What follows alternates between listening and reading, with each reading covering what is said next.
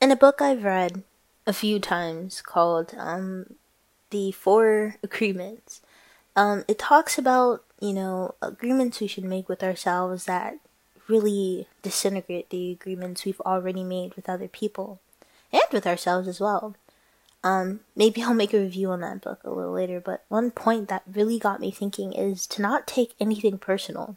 This has helped me so much throughout my life, and I feel like and I feel like sharing this point with you would help you along your journey of understanding a lot as well.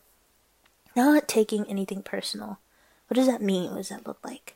Understanding that every action is a reflection of somebody else's being and state of mind, and it has nothing to do with you.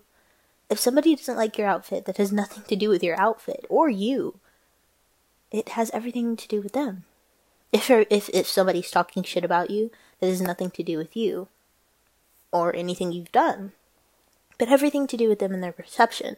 Now, I'm not saying that if you're a shitty person, nothing's wrong with you because somebody else said it. No, if you're a shitty person and enough people are telling you, I'm pretty sure you're a shitty person.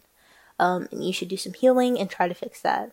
What I'm saying is that the actions that other people take in spite of us, in spite of our emotions, in spite of the things that we say, is not a direct reflection of something we've done or said. It has everything to do with them, the good and the bad. One thing in this book that I've taken seriously is like don't take any good compliments that people give you too deeply to heart. I try not to do that. I love tender moments with people. I love intimate moments with the people that I love, and I love spreading the love, being filled and overtaken with joy and love. But if somebody's like, "Hey, I really fuck with you," like, da da da da, am I gonna be ungrateful? No, but not taking it too deeply will allow me not to disappoint myself. You know, creating images and a um self shattering perspective that this person just adores me wholeheartedly. And even if that's the case, acknowledging that that's the case, but also not creating a reality where it's more than it is, is going to keep me from being in a stupor, you know? But that's besides the point. um, a lot of people don't want to deal with the consequence of allowing people to be loved. And that ties into this.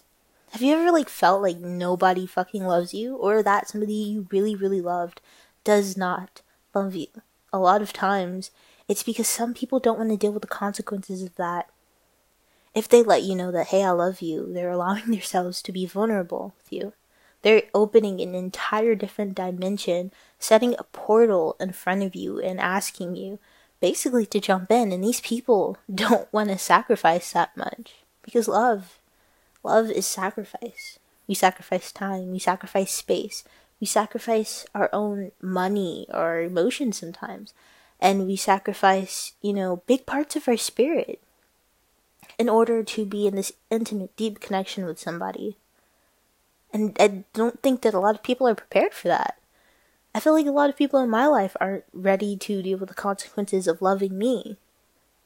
My love is a very deep, very um overbearing type of love sometimes. It's very tender, it's very intimate, it's very accepting. And when I love you, it's like you could wrap yourself in a huge warm blanket of my love, and it literally just stains your skin.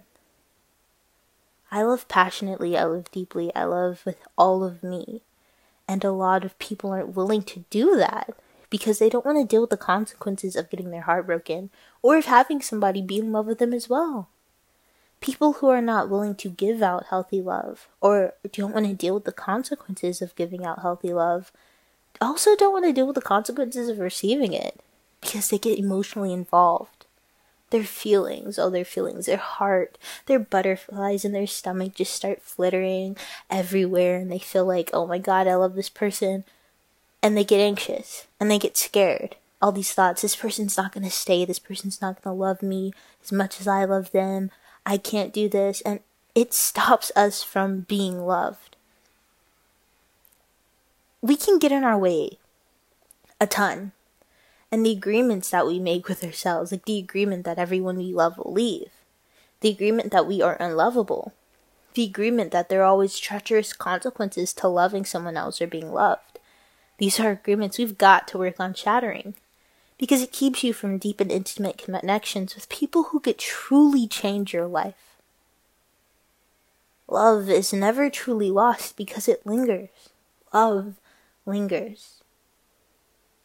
And I feel like it was important to touch on this topic because a lot of people don't want to deal with the consequence of being loved. But I'm going to tell you this there are more consequences to not being loved than there are to be loved.